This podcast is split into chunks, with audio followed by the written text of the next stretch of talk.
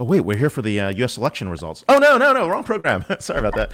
All right, welcome to Disrupt TV. You're in the green room, and in the green room, we actually share some interesting comments about what's going on. You get a quick preview. So we're going to go backwards um, and reverse order to introduce everyone. So, Cheryl, where are you calling in from? What are you talking about today? Yeah, hi, everybody. Um, I'm uh, calling from Chicago. So I'm based in Chicago. I'm with um, DemandTec uh, by Acoustic, and I'm going to talk a little bit about what people can expect with the holiday season and and uh, the impact on on retailers today. Very very cool. All right, Asha, where are you calling in from, and what are you talking about today? Hey Ray, thanks for having me on. I'm calling in from Long Island, New York. I'm going to talk about some of the Sprinklr's work on our value realization and digital adoption and anything else that comes up. Perfect. Colin, you are BT 150 winner. Dan, what are you talking about? And we're, oh, you're out late. What's going on here? Right. Uh, I'm calling in from London, England, and I'm going to be talking about AI in the energy industry, which is a really exciting topic. Very, very cool. All right. Well, this is our show. I'm Ray Wang. We've got our awesome, my co-founder, co-host, co-presenter, and of course, the, the, really the brains behind the show, uh, Vala. But actually, the real brains behind the show is actually Elle. So, our producer. right. So we're about to start the show, and welcome everybody uh, to the backstage. And happy Friday. So I guess you're gonna do the honors, Elle. All right. Three, two, one.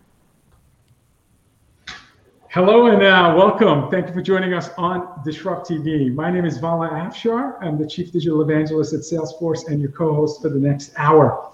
We welcome you to follow us on Twitter, uh, following our Twitter account, uh, Disrupt TV Show. Send Ray, myself, and our distinguished guests your questions live using hashtag Disrupt TV, and we'll do our best to answer them during the show. It's my pleasure to introduce my co-host. He's the CEO and founder of Constellation Research He's the best-selling author of Disrupting Digital Business. He's a regular contributor to Harvard Business Review, ZDNet, and you can catch him almost daily on Fox Business, Yahoo Finance, Bloomberg, CNN, and all the other technology media outlets. In my opinion, he's one of the top uh, futurists to follow on Twitter at RWANG0. Welcome, Ray Wang, to Disrupt TV. Hey, thanks a lot. Um, with my awesome co-host Vala Afshar, he's being modest.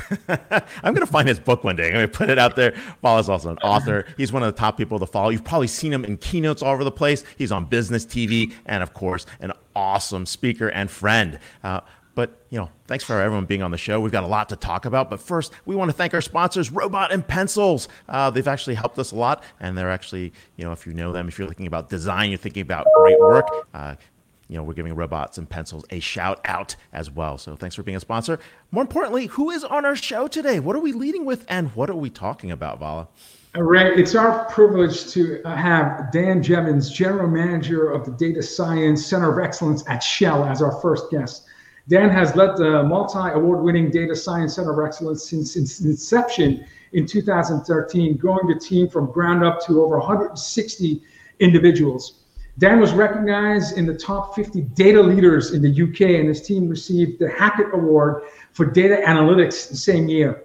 Dan has been a significant contributor to the development of Shell's digital strategy, which has now delivered over 1 billion in cost reductions, production increase, and additional customer margins. Dan was part of the team which developed the Shell.ai brand, which is now externally recognized. And the work of his team and their impact has been recently publicized in mainstream journals like Forbes, Wall Street Journal, and Financial Times. Welcome, Dan, to Disrupt TV. Thank you for having me. It's great to be here. And uh, I've been following you guys for a while. I love the show. So I'm um, looking forward to the conversation. Thanks, Dan. Thank you for joining us for dinner. No, it's okay. Yes, thank you. no, thank you for being here. And also, you are a Supernova Award finalist. So, pretty exciting. So, uh, yeah. I think the actual awards are going to be revealed at the Constellation Connected Enterprise event on the 27th October. But hey, you've been working on data science for a while um, and AI. We're talking about big data in big oil. This is amazing. So, talk a little bit about what's going on in terms of this center of excellence and how did it come about? Because not a lot of organizations put these in as early as you guys have.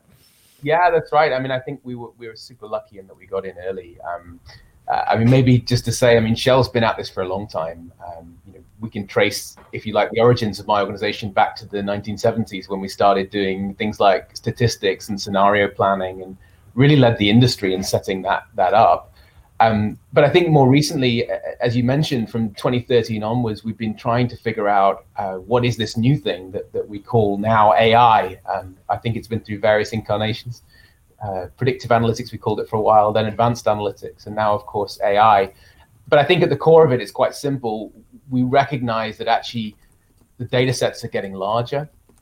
Uh, the capabilities to process those data in, in the cloud is, getting exponentially more effective and efficient and, and new opportunities as well as getting easier uh, as some of the, uh, the, the, the APIs and so on become much more accessible to end users. And then, of course, you know, the, the key thing is that for our business, uh, the ability to provide insight back uh, to the frontline staff to make them, uh, to enable them to make different decisions, to change the workflows that we operate every day, that has huge potential. Uh, and I think what I, what's important to recognize is that we're, a, uh, if you like, an industry in transition. We're, we're going, you know, originally, as you mentioned, oil and gas is our heritage, but increasingly, a lot of what we're doing is moving into the new energy space. And so we've got that energy transition happening, and at the same time, uh, this new trend of digital disruption is happening. And, and those two things are really coming together. And I've been very fortunate in that, uh, going back to that early heritage, we had a really strong set of foundations to build on.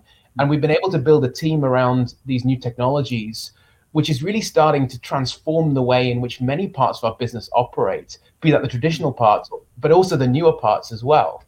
Um, and I think it's just a really exciting time because I feel like AI is just coming of age. You know, we've been testing it, we've been building capabilities around it, but we're at this inflection point where it's really becoming a mainstream theme for our business leaders, where we're really seeing material impact. You talked about some of the value that we're seeing from the digital transformation already. Um, and and I just feel very lucky to be in the middle of that and, and, to have been shaping a small team into now a rather larger team that's trying to figure this all out.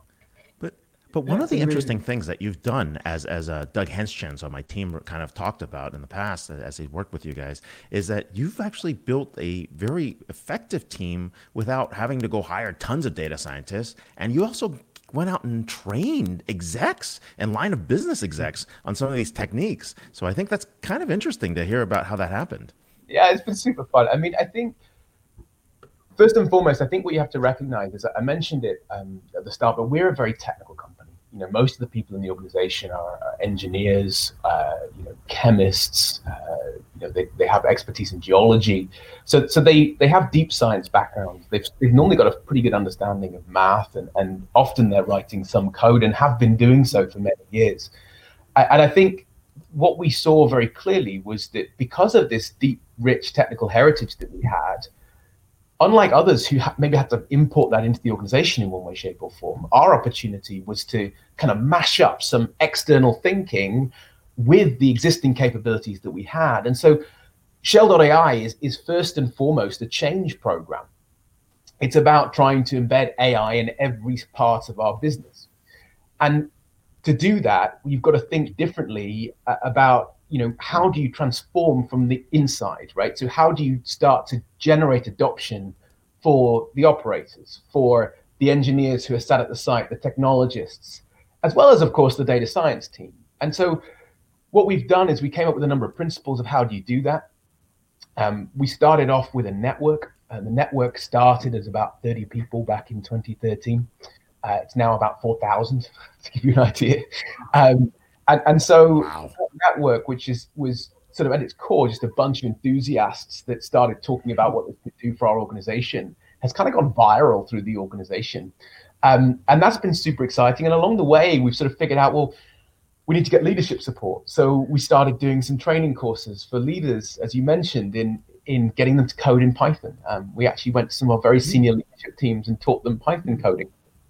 Um, and, and also, you know, we've also been trying to think about how do we build consistent ways of working. So build a common platform. We partnered with Udacity, who've been super for us in developing a set of curriculums that we could roll out throughout the organization. Some for data scientists uh, or people who are training to be data scientists, but also for what we call citizen data scientists. So people who are primarily engineers but need some data science to now be able to do their job. And so we've been rolling this stuff out right across the organization. We're also trying to bring innovation in from the outside into the organization through new technologies in the platform space, uh, but also by working with really innovative startups that challenge our ways of thinking and through big tech, tech partnerships. So, working with companies like Microsoft, which we announced this week, to start to uh, develop um, ecosystems where we can co develop technology and start to accelerate that pace of change.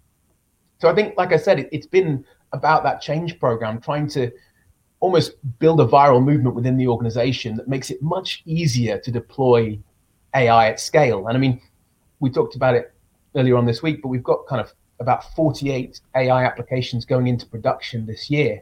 Um, wow. and about 160 odd projects in the pipeline. So it gives you an idea of the scale of what we're trying to do. It's uh, it's amazing scale. Uh, it's an amazing vision. Kudos to you and your team. In seven years, you've built a powerhouse capability, which every company needs, in my opinion. So, you know, when, we, when you think about the centers of excellence uh, focus, you have uh, make Shell uh, more effective and efficient.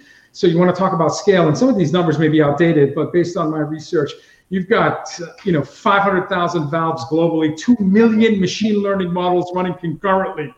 Uh, talk about the scale of being able to have that uh, predictive maintenance and being able to optimize equipment failure detection and prediction leading to that billion dollar savings that I uh, referenced in your introduction. So efficiency and effectiveness. And then the second part is thrive through this uh, energy transition uh, towards this movement towards clean energy. And Shell clearly wants to be a leader. And some people don't recognize that Shell, the size, again, these may be outdated numbers, but my research points to 44,000 retail stations in 70 countries serving 30 million customers.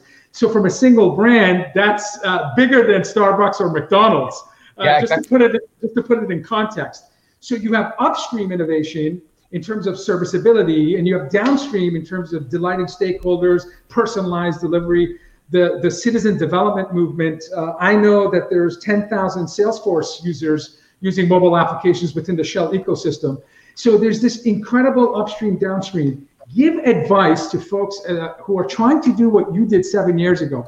How do you, in a big company, nearly 100,000 employees, create a center of excellence where you could have 100 plus AI projects in the pipeline and yeah. you get buy-in and sponsorships and executive stakeholders who allow you to move like a startup. How do you do that in a big company? Yeah, look, it, it's a great question, and I think um, I was very lucky. Let me start there. I mean, you know, some of the scale of Shell, you you put it out there. I mean, um, you know, just to update the numbers so you, you get the idea. I mean, we've got about 1.3 trillion rows of data that we've ingested into the platform that you talked about for predictive maintenance, and and we're actively monitoring now about um, 2,300 pieces of equipment in production every day uh, using a multiple of machine learning models that you talked about. So it gives you an idea of, of, of, that sort of scale. And, and as I said, those 48 applications that are going into production this year, 160 odd in development, you know, you get you get an idea of, of, of what we're doing. And I think the challenge, right, is is we didn't start there, right? This is six years into the journey. Hmm. And and you know, I remember one of my senior leaders who, has been a great mentor of mine sat me down at the start of this and she said, Dan, don't be impatient. It takes five years to build a capability. Uh, you've got to be in this for the long haul. And I think she was absolutely right. And I'm, i think that's probably true for any startup. It was certainly true for us. Yeah. Um, and, and I think that, you know, what served us well was we really, from the outset, had a, had a crystal focus on saying we're going to not go after 45 things. We're going to go after three things, then five things, then seven things. And eventually, of course, you scale out that, that funnel, but you build off of being successful in a small number of things. Um, I think the point was, though, that those things didn't become the end in themselves. So at no point did we ever say, this is it. You know, th- these, these are the things we're going to do, and that's it. What we always felt was that these were examples of what was possible that built momentum for us to do the other things that we needed to do. Very cool. So we kind of had these three pillars when we started the COE. We start we we first of all had the showcase. So showcase that it's possible. We've got to walk the talk. We've got to demonstrate that it works. We then have the network, which is and we need to do the change piece. We need to build the viral movement. We need to get people on board. We need to educate our executives. We need to build the momentum behind it. And then the final thing was we need to build stuff that's reusable. Hmm. Because the challenge is that to build once is very expensive. Sure. You can start to repeat, Sure. you can actually get the the flywheel effect kicking in.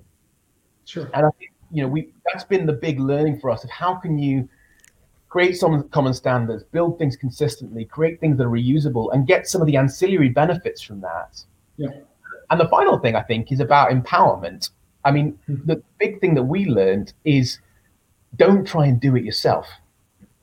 And that might sound like a crazy thing, but the, the big thing that a lot of COEs I find fall down on is that they tend to think that to show we're valuable, we need to do all the work. Yeah. And actually, the opposite, the opposite is true. To, to show you're valuable, you need to bring together the capability to execute and deliver the outcomes. Yeah. And, and that typically means dropping boundaries, internal and external, and bringing together groups of people that can, that the, the, the sum of the parts is greater than any individual member of the team. And what we've learned to do over the last few years is to build these coherent teams which together can achieve phenomenal things. Um, and some of the most exciting projects that we've seen have come out of those groups of people where we've brought fantastic capabilities together um, and really unusual combinations of people. Um, Yeah. And I That's think that's been amazing. Uh, so, so the takeaway is that the spark can come from the COE, but the flame, the heat, the energy has to come from the community and all of Right. Shell, all of the stakeholders. That that's excellent, excellent advice. That's excellent advice. Go ahead, Ray. Actually, related to that, you've also been doing some development. There's a Shell.ai residency program, if I remember. Right. Uh, talk a little bit about that because you're recruiting the next generation as well through that. Well, look, I mean, I think you know anyone in the AI field will tell you that that you, you sort of you go away for a week on holiday and five things happened and you're out of date, right?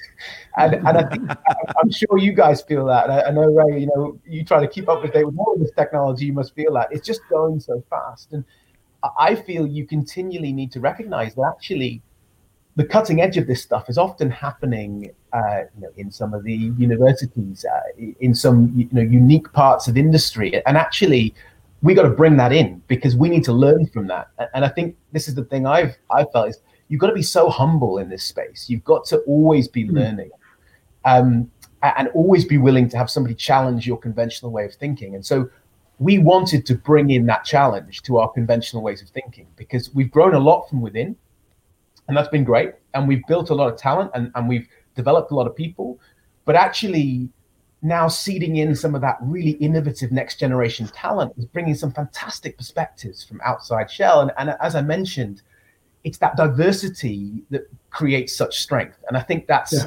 for me, that's where I get excited, right? And, and um, yeah, so that's the, the thinking behind the residency program. And we just launched it in Bangalore. That's the fourth launch. Um, Yep. and so uh, it, it's going quickly and it's going global.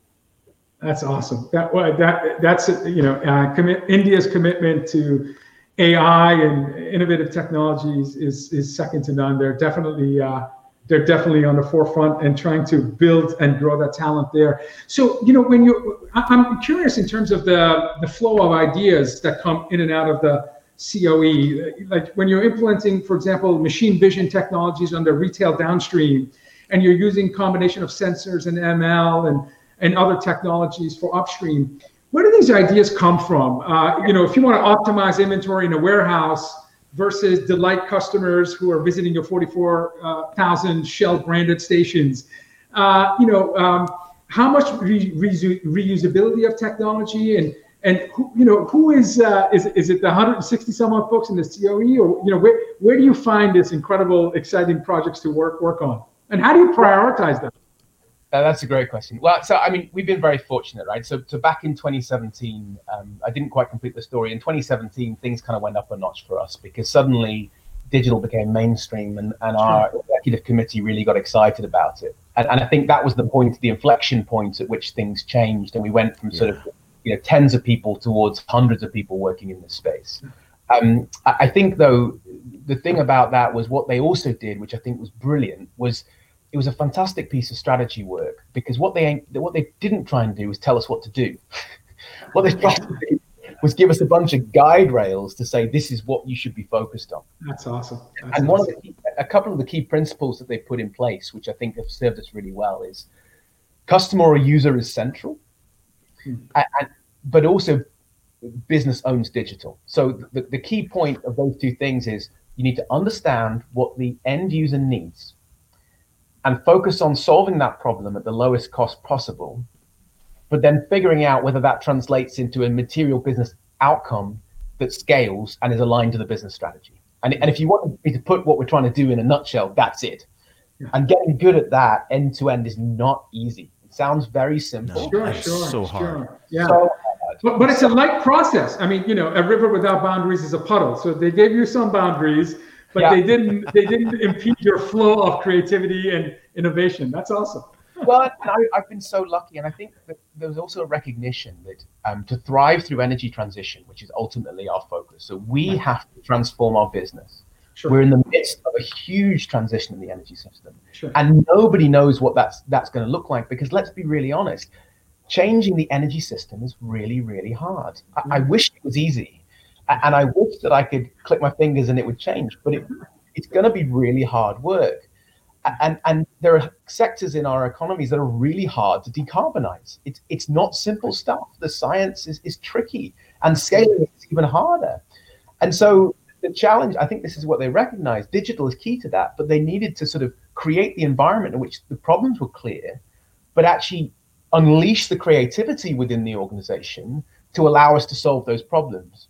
And I think what's come out of that is some really good aligned business projects that drive material impact. Um, and I think that's really cool. You're on an this amazing is journey, and when you're done, you're going to look like me uh, because you're right. You're right. It is, it is challenging, but I can tell you're having fun. It seems like you love what you do, and you have the freedom to, as Steve Jobs said, put a dent in the universe. So thank you for sharing that amazing your your story with us. Dan, thank you so much. We're we're here with Dan Jeavons, general manager at Shell, and you can follow him on the company handle at S H E L L, or check out the Shell.ai site if you want to learn a little bit more. So thanks a lot, Dan. Thanks for being on the show. So, Thank you, Dan. Now, You're- we're about to go to our next guest, and uh, yeah, well, this is episode number two oh seven. I can't believe it. It's two oh seven. Sponsored by Robots and Pencils. So who do we have next?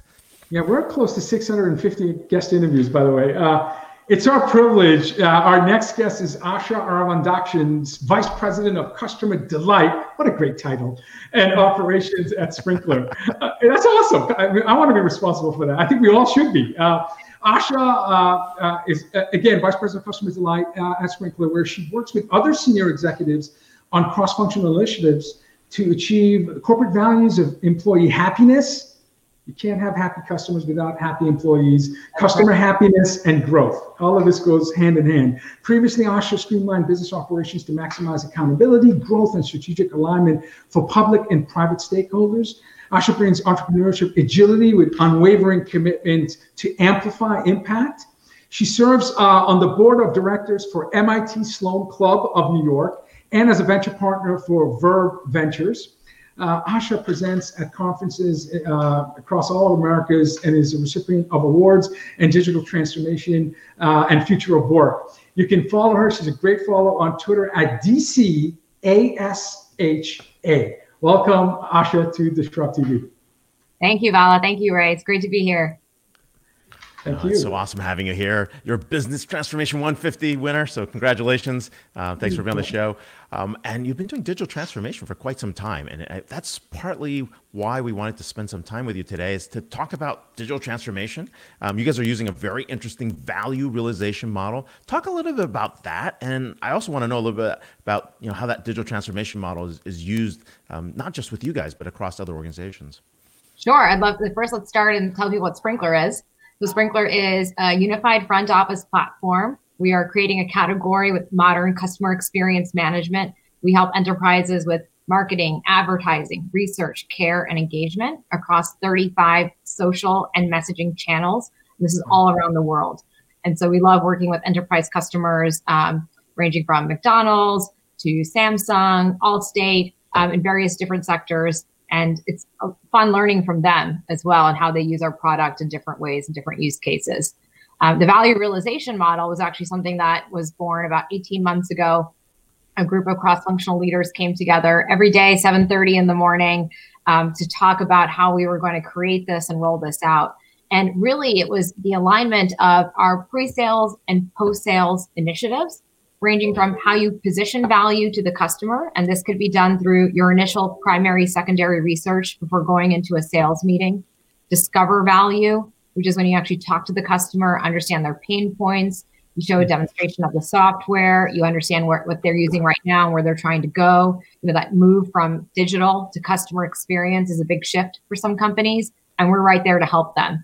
And then on the post-sale side, we're making sure that we're implementing value by you know listening to what they said in the pre-sales process and making sure the software is configured to meet those use cases, which is super important because a lot of times customers say something in the sales process and it doesn't always appear at the at the other mm-hmm. side right? And we're here we have our check and balances internally to make sure that we are implementing exactly what they've asked for in the way they've asked for it. And then finally in the realized value phase that they can see that value through a dashboard that's available right in the platform. And that dashboard is showing them ROI of their investment with us and the ROI of the actions they're taking in the platform and it's amazing just i've seen so many of these dashboards now you know throughout the year and the reactions from our customers especially through covid-19 has been so you know for them they're seeing the value and they're seeing like why Sprinklr is able to help them through this you know very trying time so in general, like taking yourself out of the context of mm-hmm. Sprinklr, when you think about digital transformation, right? Are we seeing more engagement? Are we seeing people jump in with more projects that are being successful, mm-hmm. or are we still in experimental stage or experimentation? No we are this is like out of this, is totally in like active mode. All our teams are using this with their customers.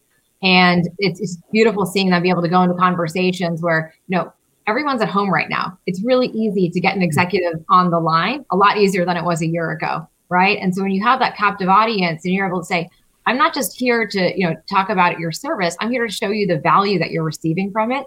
The executives are listening and they want to find out how they can use more of the service how they have, you know, they may have different use cases that have come up given that everyone's home and working from home and their customers are home, right? And they want ideas and best practices to help them through this, especially going into the holiday season, right? Retailers are looking for different avenues to engage with customers. You know, you know, e-commerce is huge right now, and so we're, we're just seeing a changing landscape, right? You, you see this every week on your show with your different um, subjects, right? And so we're able to advise and help these customers because we're seeing it across a thousand different customers how they're reacting to this data. Yeah, we had uh, the lead practice uh, at McKinsey a couple of weeks ago talk to us about 10 years of e-commerce adoption in the past three months. Wow. Uh, you know, where the U.S. Uh, percentage of commerce digital grew from 16 to 33 percent from December of 2019 to present date, so a doubling effect uh, since the beginning of the year. Um, and so speed to value is how companies, uh, you know, demonstrate relevance and sustain relevance leads to trust.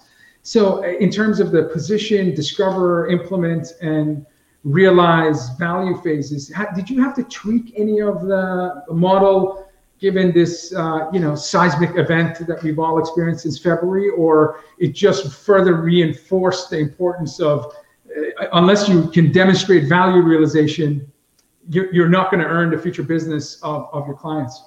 It was more the latter. And I'll give a really good example where one a regional airline in Europe, they had 300,000 customer care tickets last year for the full year. They had 300,000 in the first three months of COVID. okay.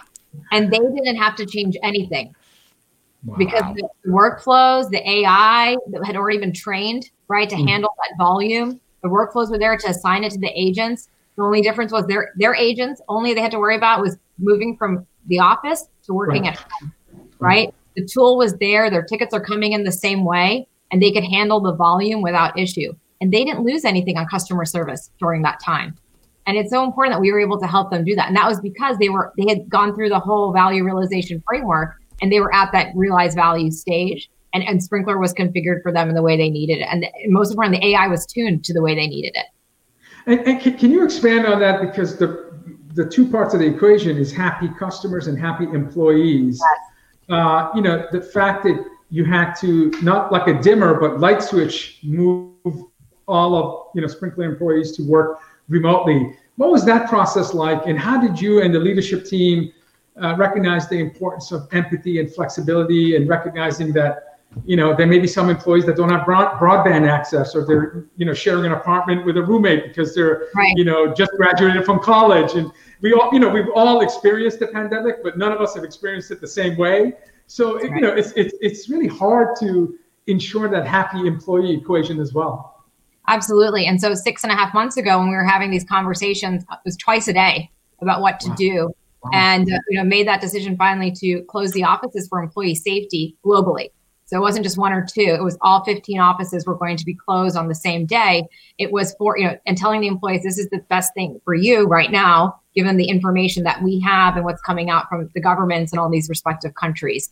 And so we're we're 100% SaaS company. Like our infrastructure is entirely SaaS. So it was seamless for the employee to to take all their work on their laptop, which they were already using, and yeah. go home. Right? They where they struggled was in that adjustment to being home. Whether it's their you know with their extended family, they don't have the best internet. They may not even have a table to work on. right? We heard stories about that. And so there was a series of listening forums that were done also to make sure that the executives understood the challenges the employees were facing. It was a very empathetic situation. And uh, on our, both our CEO and our culture and talent team, they really stepped up as far as rolling out, I'm going to call them perks, but it, you know, really was like mental health button benefits, you know, things like Headspace, access to Audible, LinkedIn Learning, right? We saw LinkedIn Learning usage jump 60% in the first month people were at home. Wow. and yeah. you know, people were they, they want to be connected, they want to feel part of a community, and that community is going to be virtual. They needed avenues to find it, right? Sure. And so we were able to provide them with that. We're doing meditation three times a day. There's a personal trainer at lunch, right? These are all optional, but they're available, right? So the employee, if they need that break and they need it's on their calendar and they can just step in to that Google Meet and and join that event, and they don't ever mm-hmm. feel isolated because that I think is like the hardest thing, right? Yeah. And, during this time period, because we're not seeing each other, we're not having those office run-ins, you know, at, at the water station or, or the mm-hmm. coffee pot. It's true, tough, true. man. We we don't have those moments of serendipity, right? You bump. Ray, we need meditation for the truck TV. We need meditation. All right, let's do it now. No, no, no, let's not do it here. so, no, but but those are important points, right? And, and and the nature of work's changing, the work environment's changing as well, um, and and people are trying to adjust. Uh, so actually one, one of the interesting things that you spend a lot of time talking about as well and you've been pretty vocal about is equal pay so let's talk about that you've been featured and hired for that and really talking about what's going on there um, how does that change now? I mean when we think about you know is it is it more prevalent? Is it less prevalent? Where does it sit in issues in terms of uh, where people are talking about this? I think there's definitely more transparency around it right? It's not part of the conversation um, just the statistics that are out there about equal pay between men and women um, even with different ethnic groups and races. And so I think people are just more informed.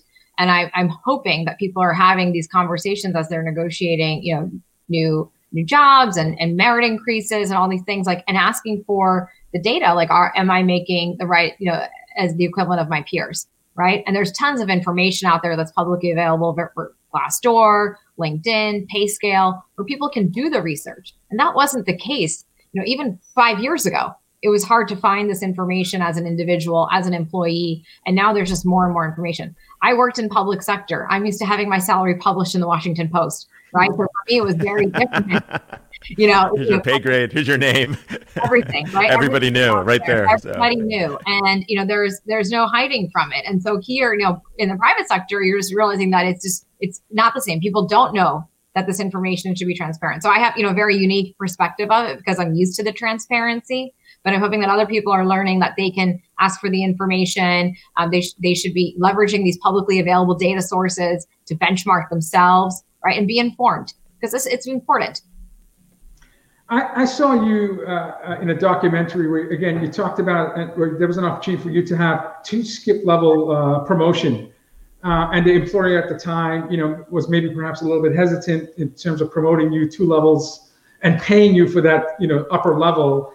And you mentioned the importance of having a sponsor. You know, we often hear about in, in our careers, you know, it's important to have a mentor, someone that teaches you how to think, not what to think, and guides you in terms of developing critical thinking skills and so on and so forth, like a coach, career coach. But a sponsor in my career has been more impactful than a mentor. Somebody that put their political social capital on the line. They were above me in the you know the career ladder, uh, and they extended their hand and they pulled me up. And I can think of several instances where I had major uh, uh, step function shifts in my career because of a sponsor. Can you talk and give some advice to other executives like yourself in terms of the importance of being a sponsor and paying it forward? Yeah, I love that you distinguish a sponsor versus a mentor, right? That like taking that um, that chance on the political capital because you have a vested interest in someone's personal growth and development is huge, and mm-hmm. not a lot of people will do that. Mm-hmm. And I think that to distinguish yourself as a leader, as someone who really cares about people, we talked about empathy earlier on. You have to be able to put yourself out there and help the others that are coming up behind you, right? Because that's the only way that they're going to be able to learn and to grow and to get the opportunities right? As they come up. And you've got someone's got to clear the path, and you can be that person to do that. No, I agree. I, I have the good fortune of mentoring uh, a good number of folks at my company, and I always one of my first early question is who's your sponsor, and if they don't have one, my mentoring is all directed towards earn earn a sponsor. It's yes. you know, it's not like you can knock on an executive's door and say, "Hey, help me out." you know, it doesn't work that way. But no. there are certain things you can do to earn a sponsor, and that I think is the most important. Uh, I actually think it's rewarding for the sponsor as well. I mean, it's it's it's super important to see someone rise through an organization because you value their rate of learning and their good judgment, so you're comfortable with you know giving opening doors for them. Uh, so anyway, I thought that that advice you gave on that uh, you know short documentary that I saw was was brilliant. I, Thank I appreciate you, it. You i think you have really good points. Like just watching someone's trajectory and knowing that you played a small role in it is the most rewarding part of a career. Totally. So i don't remember how much money i made throughout my career in the last 20 some odd years but i remember every single person that opened a door for me. Every single person. And so i have elephant memory for door openers and I don't have good memory about anything else. so, so if you want to be remembered as an executive or a business leader, be a sponsor. I'm sorry, Ray. Go ahead. Sorry. no, no, it's definitely true, and I think these are important topics, right? I mean, people are back. You know, people are working from home. They've got more time to think about, you know, their careers, what they want to do, what they might want to do next, um, and and this is definitely the time to to reevaluate, you know, your career and how, where you want to go. I mean, and and a lot of people don't often have the chance, you know, that luxury to, to take that time to think about it. So so for those folks that are out there, you just want to make sure that you know you you're being paid accordingly. You're paid fairly uh, on the way up. So I think that was pretty powerful. So I think everyone should check it out. It's it's on Hired actually. I can't remember right. That's where you can find that documentary. So I think that's pretty good. So um, but I also want to talk to you about another issue, which is actually kind of fun. Um, okay. Really thinking about where you see the future of work, right? And where do you see what what people are doing, right? I mean, you see what's happening in your companies, you see what's happening with other clients. Um, but have we fundamentally changed? Do you think we're going to go back to what we were doing before, like maybe like a year from now or two years from now, when people feel things are more normal or more like what it was used to be? I think there are going to be a, a large portion of people that will because they love the routine, they love the interactions. Um, there's something, you know, just even just having that commuting time to yourself to think, right? That we're missing in our normal oh my day. God, I miss that. I missed I missed the plane time. I actually missed plane the airport. yeah. I missed the smell yeah, in the airport. When, when you're first class everywhere, right. you know. yeah. He has Mercedes Benz limos picking him up on the tarmac, you know, with his super platinum cards. But yeah. Most, of, us don't travel, most of us don't travel like Ray. Just let the audience know. no, but I'm also the guy that's sitting on the floor on the you know on the terminal, you know, right next yeah. to like the, the wall with the charger plugged in there, you know, trying to hawk Wi-Fi from like the like the airline club because I can't get in. I mean, I mean, you know, but but it's time to yourself, right? Yeah. I mean, I, I you know, there's that there's that routine. I mean, do you miss that routine or? I, I don't miss, you know, waking up and taking the train for an hour into New York City, right? I do enjoy my three minute commute now, but I do miss, you know, I, I used to, you know, listen to my um, Audible during that time. And I used to like, you know, read exactly. books and, and listen to books. And so I'm missing that, right? And that, that experience, that time to myself. And so I think there are people who will want to go back to exactly the way things were, you know, back in January, for example. Um, and then there are people who are going to say, no, I'm, I'm going to spend a little more time at home. I'm going to leave early to go to the kids' soccer game. Um, you know, and, there, and then you're going to see more flexibility. And I hope that, you know, when we go back to that and people do choose, you know, to take more time for themselves, that we as a culture respect that. Yeah. Because that's the hardest thing. Like the people weren't doing that before because they felt they had to be button seat in the office, right? Eight hours a day, four, five days a week, and that they couldn't do those things. But now we're seeing the work Yeah. is getting done. Yeah. Right. The work is getting done. It's people are more productive. Yep. Right. And hopefully that continues. Or burning out. Or burning out. So So Well, you know, Andrew Yang and I are promoting four-day work week, so that's. Uh, I keep I keep sharing case studies from Finland and Sweden and Denmark and all these places that are doing four-day work week, and they're crushing it. Employees are happy, healthy. So I'm I'm promoting a three-day weekend. But anyway, that's a different show topic. uh, any other Next week, predictions? Any, any other prediction? You know, one one prediction, short one. I think in this hyper-connected digital economy that's now distributed in nature and decentralized, I think the value of a traditional resume is going away. I think that the web is your resume, social networks are your mass references. So when I, my son's 10, by the time he's graduating college, hopefully, knock on wood, looking for work, I don't think anyone's going to be looking at a an updated LinkedIn profile or a couple of pages of a written profile. There, there'll be enough intelligent applications to know competence and character and cultural fit just based on his digital footprint. Exactly. Anyway, so that's my, my or, prediction. or just be just on Disrupt just TV. They'll run the video. They'll run the video from Disrupt TV and say, "Oh yeah, no, don't hire this person." you know, it's the funny thing is, you know, how, how old is the resume, right? And it still stands the test of time. Yeah, yeah. It's amazing. Well- and someone tries to do something different, put a picture, add some color. Yeah, yeah, exactly. But it's the same process that your grandfather, your father, and yourself uh, used, and then you get Gallup polls There are avatars in my resume. What about you? No, I was kidding.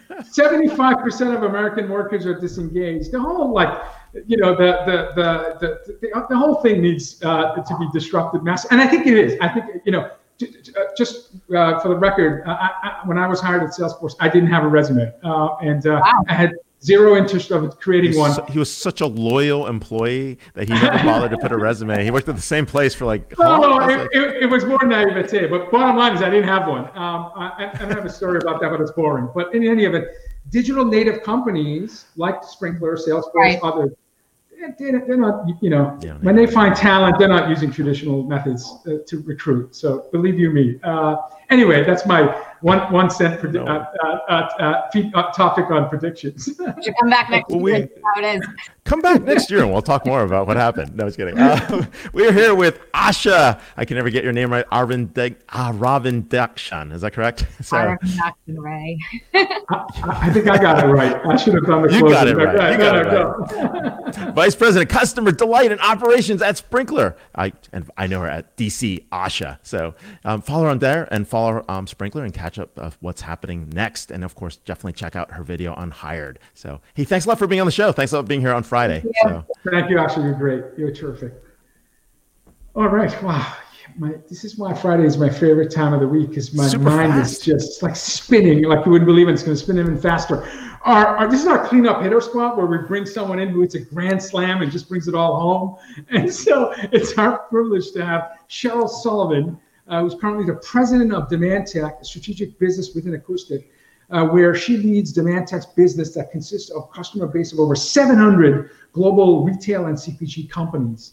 Cheryl's a proven retail and CPG innovation executives with 30 years of experience. She started when she was four, uh, leading teams to deliver high impact products uh, that meet the needs of retailers worldwide. Cheryl has spearheaded industry innovation that drive measurable business impact and profitability, profitability for many large retail and CPG organizations globally. Before joining DemandTec, Cheryl helped steer the corporate strategy, led marketing, account development, product strategy, and roadmap for Revionics. Cheryl is well recognized as a retail and pricing thought leader who's widely quoted in industry and business publication and presents at industry events worldwide. Another great follow on Twitter at number one, at one, Cheryl, C H E R Y L S U L L I V A. Welcome, Cheryl, to Disrupt TV. Thank you for having me back. It's, it's, it's great to be here again.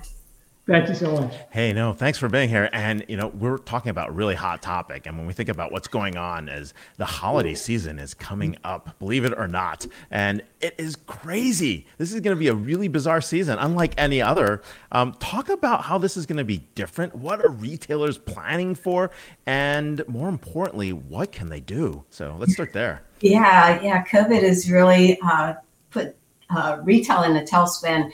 So there's good news and there's bad news. So the good news is that according to Bloomberg, the, the consumer spend is expected to grow one to five percent. Um, but at the same time, they're they're claiming you know one in five businesses depend on these holiday sales for their survival. And the challenge for retailers is they're going to have to now plan against a shopper that is unrecognizable. So, so who they were pre-COVID is not who they are now, and it's not even going to be who they are when the pandemic is over. So, so this has changed forever. So, what does that do? That brings um, really three major areas in place. So, one is online growth.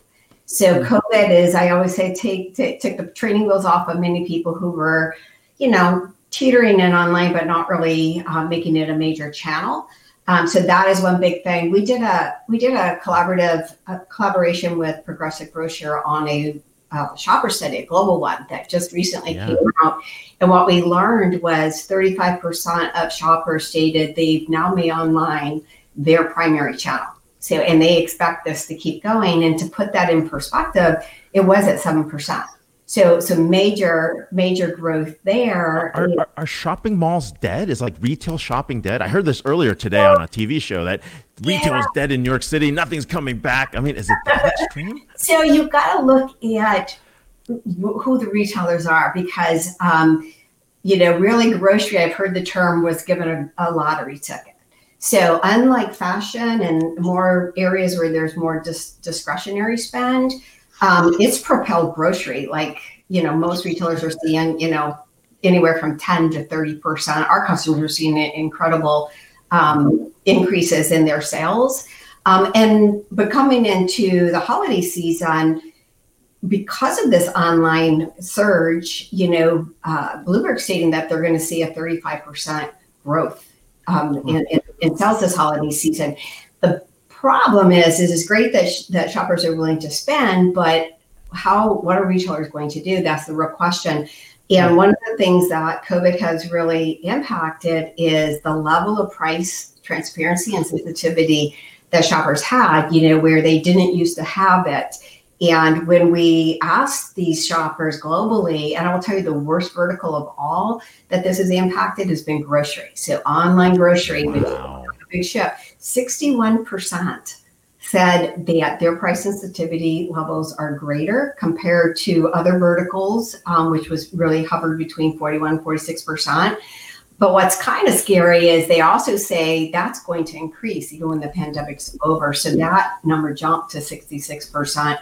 So retailers have to get their arms around what they're price sensitive in. And I would say the third thing that's really put things in a tailspin is what I call shopper price perception. So mm-hmm. in the study, 76% of shoppers said they were they experienced unfair pricing, price gouging, arbitrary pricing. Like they're not happy with their with the retailers today. So one, one would say, well, that's pretty high. Did really everybody do that? but rather whether it's true or not, shoppers thinks it's true. And I don't believe oh, that that's all that matters. Yes, and I don't think retailers purposely did this. Um, it's pretty apparent to us, and what we can see is, you know, retailers bank on what they call key value items, mm-hmm. and these are the items is a is a set of items in the you know in the retailer's assortment that truly drive this disproportionate amount of price perception. And what's happened with COVID is, you know, KVIs typically stayed pretty stagnant, and retailers would do these one-off analytical projects, you know, every six months or so to recheck, you know, are they still in line? They've shifted all over the place. Yeast, believe it or not, for one of our customers has become a KVI item. like who would have thought yeast would be, you know, one of those items that are going to drive their perception. So the, these are really big areas, and unless retailers are getting their arms around AI because I'm telling you, you're not. It's just we're in a new world here, and you know, DemandTec was the pioneer in bringing that. So, so the one good news about us is we we were the first to bring this to market and the first to bring it to market in retail. So, and our you know our science is obviously matured and grown, and what's been good is you know our our retailers have done quite well. Um, but they are going to need to like get going on some of some of this capability if they're going to they can't bank on historical data anymore. They can't bank on what they did last year. Which is a super challenge. Uh, uh, ran i again interviewed uh, uh, a thought leader in this space and i wrote a zdnet article that stated 75% of americans have switched brands uh, during the pandemic. Mm. and uh, the predominant reason for switching brand was availability Good luck trying to get a refrigerator nowadays, or try buying a couch or furniture. Oh God, everything is months. it's three months, months out. It's three, months, months out. out. Literally. So supply chain disruption is is, is significant uh, uh, result of the pandemic. And when I think of pre-pandemic, you mentioned discretionary spend, so essential spend, uh, non-essential you really had relevance as a filter for non-essential. If you're a runner, you bought sneakers every 300 miles of running because you know it, it was good habit and it was relevant to your, your your health habits. Since the pandemic, safety and accessibility are additional filters. I can't go to a Celtics game 15 minutes from my home because you know the, the, there's no access to the arena. Yeah. Uh, so so so given the fact that you have now safety and I believe now it's a brand pillar for companies. Uh, you know, you will not buy from a brand that doesn't appreciate the safety of its stakeholders. Mm-hmm. How do these retailers stock up for inventory? Like, how do they do it? Yeah. So, so a couple of things is it's interesting that you talk about the safety and and and we actually ask a lot of these questions even around cleanliness, and we try to drill into like is that the number one driver now for who you're going to shop with? And what was surprising is price still ranked number one, like far price over safety. See, yes, over cleanliness price over safety. Right. But Ray, the, the economic condition. I mean, again, that K economic. You know, those of us who are fortunate working still, and you know, and, but more yeah. of us are without jobs and, and we haven't had relief. And yeah, so I, I, I can appreciate price. Right. And what's interesting is what followed, which is always consistently followed for years now, is quality. So they want price, they want quality. And to your point about them shopping brands, certain brands, we also kind of tested the water around that, um, around brands, around private label. And what many of the shoppers are claiming is they are only going to shop brands they trust. Like there's this heavy shift to I'm going to shop brand, brands I trust. What goes hand in hand with that is on the private label front. So many shoppers, you know, were enticed to buy private label. And what they found out is private label is actually, you know, good quality. Mm-hmm. And so they said there right now there was a 7% growth in shoppers buying private label. So if you put those two together, you know, I, am going to shop brands I trust because you know, added to the gouging and all these things, like like trust is you know really deteriorated here. So it also means that retailers have got to get their strategies around private label and how they are balancing that with national brands. Um, so that'll be a big deal, especially for retailers. You know, the uh, if you take an Aldi or a Lidl or somebody like that, you know their their their predominant assortment is private label products. Yeah. and they they're known for you know really good pricing. So um, that's something they're going to have to get their arms around. Sure. But ray just going back to our malls dead if i walked into a mall and the store didn't have a prominent sign that said masks are required social distancing is required they don't have contactless payment the combination of those things they're not going to earn my business. I mean right away if mask is not required i'm not walking in just, just my personal point of view. So, so to me, you better demonstrate. In fact, that happened to my favorite restaurant. I saw a couple of the wait staff wearing a mask under their nose. I walked out, and it's my favorite restaurant. I'm talking once a week uh, dining, and uh, wow. so you you need to show me like you're taking this seriously because you know it's. So again, my own personal view.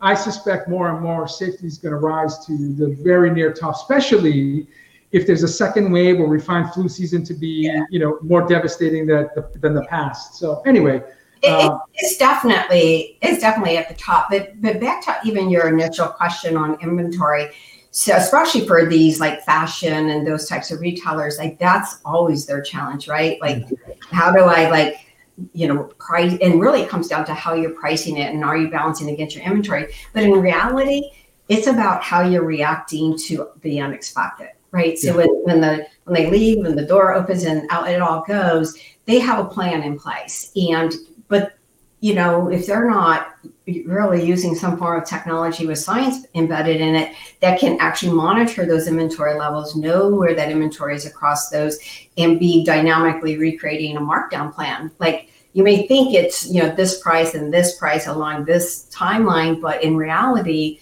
maybe it's not. And so I think what's going to happen, and they've struggled with this. This is not a new problem. Yeah. I think this is going to be a highly difficult problem because where it might have been a few tweaks they have to do, I don't think they know what to expect. So they are mm-hmm. not going to get their assortment right. They are not going to get their inventory right. Mm-hmm. And you know they're going to be at risk at not clearing that merchandise as profitably as they can.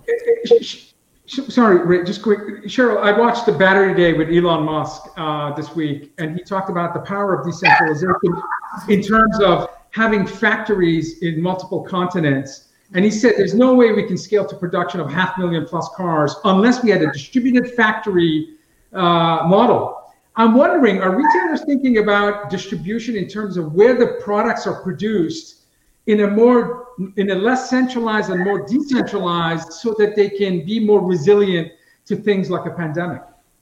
Yeah I, I, think you know they they have their distribution centers and a lot of them are looking at where else they can put distribution centers. I think their bigger problem is is this buy online pick up in store. Yeah, and, yeah. you know they're still not very prepared for that right? They're yeah. they're trying to source it.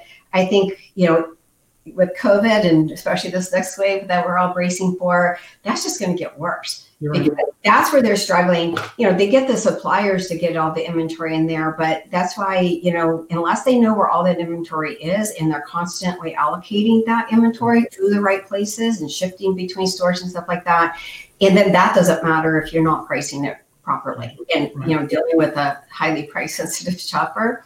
I would say for the holidays, the bigger problem is, you know, it's a very promotionally centric. Yeah. And, you know, what promotions are you going to run? And one of the things that we saw was kind of shocked us was we asked, um, you know, what type of promotions, you know, appeals to you. Part of it's shocking, part of it's not. Um, what's never ranked first has been BOGOs.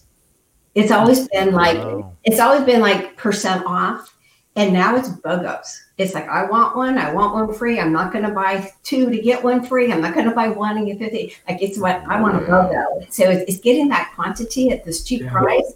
And then what followed that was was a, a dollar off. So percent off, which typically led the pack. I mean, there's a million different promotional types, sure. but retailers don't get that. Like, like it's not just it's like it's not just that I'm giving you a discount. It's like, what's the offer? Yeah. And where are you reaching me with that offer? You know, so yeah, yeah. Yeah. That's to, a very interesting shift too. And, and and one of the things you said earlier was really that, you know, because of you know the buying patterns have changed, a lot of people's models haven't changed to accommodate that. So what do you do if like, you know, you're you're, you're running the same offer you ran last year for the holiday season? Are you gonna fail or do you have to do something different? Like do you know how to adjust? Yeah, so so yeah, so this is where the pandemic has really um, showed a lot of things, right? So it showed that fixed models, or at least certain components of models, become obsolete very quickly. So, like we've stated several times at DemandTec, that there's no one size fits all when it comes to demand modeling science. That by definition, the model is just that it's a mathematical representation of behavior and the underlying uh, relationships that's driving that behavior. So if the behavior is changing significantly, which we're obviously seeing in, in COVID, it's certainly possible that the model used to predict that behavior needs to adjust. So the which is really the heart of machine learning. Um, so so it, it's not like you create it, set it, leave it, and it's all going to work fine. It's like it's got to constantly be tweaked and um, you know and that's why that's why some people think they can build these models and then in-house and then walk away in reality we have a team scientist that that's their job all day long. You know how do i improve this it's a, it's a living model right? I mean this is, this is, a living model. self-iterate yeah yeah yeah, yeah. And, and, and, there are new techniques and new new data sources. Yeah, there's a lot of new things that are available now to inform the model. And i think retail which was so slow, you know, to adopt AI or even to go more dynamic is, you know, fast tracking. Like like they want everything dynamic. Um, even we have we have customers doing dynamic pricing in, in the brick and mortar store. You know, yeah. you and I were on a panel at NRF, and I think we had bumped into, I think Vala, we actually might have even bumped into you at that point in time uh, talking about this. Um, a lot has changed, right? And one of the things that we keep hearing a lot from, from our clients and other people is decision velocity, right? Machines can make decisions 100 times per second. Humans are lucky to make it one per second, and it's going to take them about a week to get it out of the boardroom. Yeah. I, mean, it's asymmetric warfare. I mean, we're, we're, we're going to get crushed without this, right? So, yeah, I mean, pricing models are moving that fast and supply chains, back to Vala's point, like, I mean, how am I going to get a refrigerator when it's like four, four, four months out? Do I just buy anything well, and, because my refrigerator Ray, died? You know, it's not, it's, like, it's not just the velocity of decision making, but also the dimensionality of it. I mean, we've got retailers that are injecting IBM weather information to forecast inventory and price adjustments because they know inclement weather could devastate a promotional weekend uh, event for uh, you know depending on where you are around the world. So yeah, it's it's decision making on so many dimensions uh, yeah. and, and staying agile. Yeah, and, retail used to be slow, right? You used to have six months to plan things, and you don't have six months to plan things. And um, you know that's and it used to be what I would call very manually driven, even with technology, to say, okay, here's the here's the strategy I want you to solve for. Well, who's to say that's the strategy? Where did you come up with that? Here's the five promotions in this category. Tell me which is the best. Well, who's to say that's the right category, the best five promotions? You know, just tell me your hmm. financial targets and I'll tell you. We'll let the science tell you what you need to do.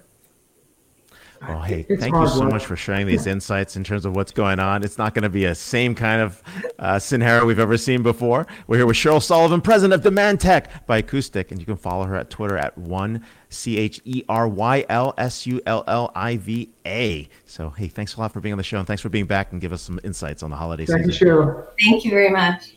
Thank you very much. You know, Ray, as I listen to Cheryl, I think about your thesis on duopolies. Like, other than Amazon and Walmart, like, how how can your average retailer, without partnerships with uh, you know strong companies that have data science AI capabilities, how do they survive? Like it's it's uh, it's highly volatile world. It's it's tough. It's tough. I think if you don't have those capabilities, you're going to be in a tough battle. It's it's going to yeah. be hard right? But we're going to see that. We're going to see that happen. Like, you know, I mean, how do you give small businesses the opportunity to actually access the same type of data uh, and AI? Those are things that may change over time. We may see that in 20 years. That you know, having free markets and fair markets might even require that. So it's yeah. going to get very interesting to see what happens as as as these digital giants emerge. But hey, we're about to get to episode 208 next week. That's going to be crazy. Um, you know, and a quick thanks to our sponsors, Robots and Pencils. We're going to jump to 208, but we got some awesome guests, and we're going to actually give people a sneak peek into some of the stuff we're using uh, at our conference. So I don't know, awesome. who do we have? Awesome. Yeah, it's episode 208. We're getting, uh, we're inching closer to 200, and, uh, sorry, 640 guests on, on Disrupt. Don Tapscott, co-founder, executive chairman at Blockchain Research Institute and author. He's a Thinkers 50 extraordinary visionary. Don is our guest. We have Lenny uh, Hensarling, chief uh, strategy officer at Aerospike. We have Stefan Rowe, co-founder of Wonder, formerly YoTribe. Uh, wow, we've got lots of guests next week. I don't know if uh, Pascal Stech, co-founder of Wonder. Look at the whole founding and, team, actually. Leonard Witteler, co-founder of Wonder. So we've got uh, triple Wonder uh, guests. So uh, is it, you know, I, I'm just looking at this five guests next week uh, Ray, you and I got to get our A game. We got to start this show earlier because we got five. No, no. We, I, was, I was trying to help you with your count uh, on, on yeah, total guess. Well, I guess we're going to get. For those who don't know, Wonder Wonder is the platform we're using for our for basically our networking at Constellation Connected Enterprise, and it's a three-person startup in Berlin, actually four-person startup in Berlin that just got funding a few weeks ago. So they changed their name from Yo Tribe to Wonder, and uh, we'll be debuting it at our event. So, so it'll be very fun. So we're going to share a little bit what they're doing, and we get all all three founders. But hey, if it's Friday, it's Disrupt TV. What do you got, Vala? Anything else to add? No, it's been a this this whole month has been a big blur. Uh, I'm not. I'm probably nowhere near as busy as you are, but. Uh, it's amazing how many conferences, customer partner You're on every single keynote. You're like doing like a couple. You're like doing like three keynotes a week. That's crazy. Well, I'm proud to say on October 9th, um, the closing keynote for Raise 2020, which is Prime, Prime Minister Modi's event. And uh, I was just asked to deliver the closing keynote. So um, I'm excited about that. Yeah, thanks.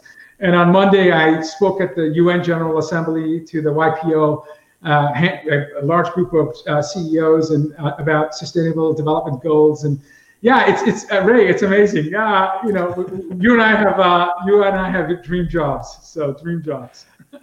no, we're all very thankful. Thanks everyone for listening to Disrupt TV, and uh, see you guys next week. So thank you. Everyone. Bye everyone. See you next Friday.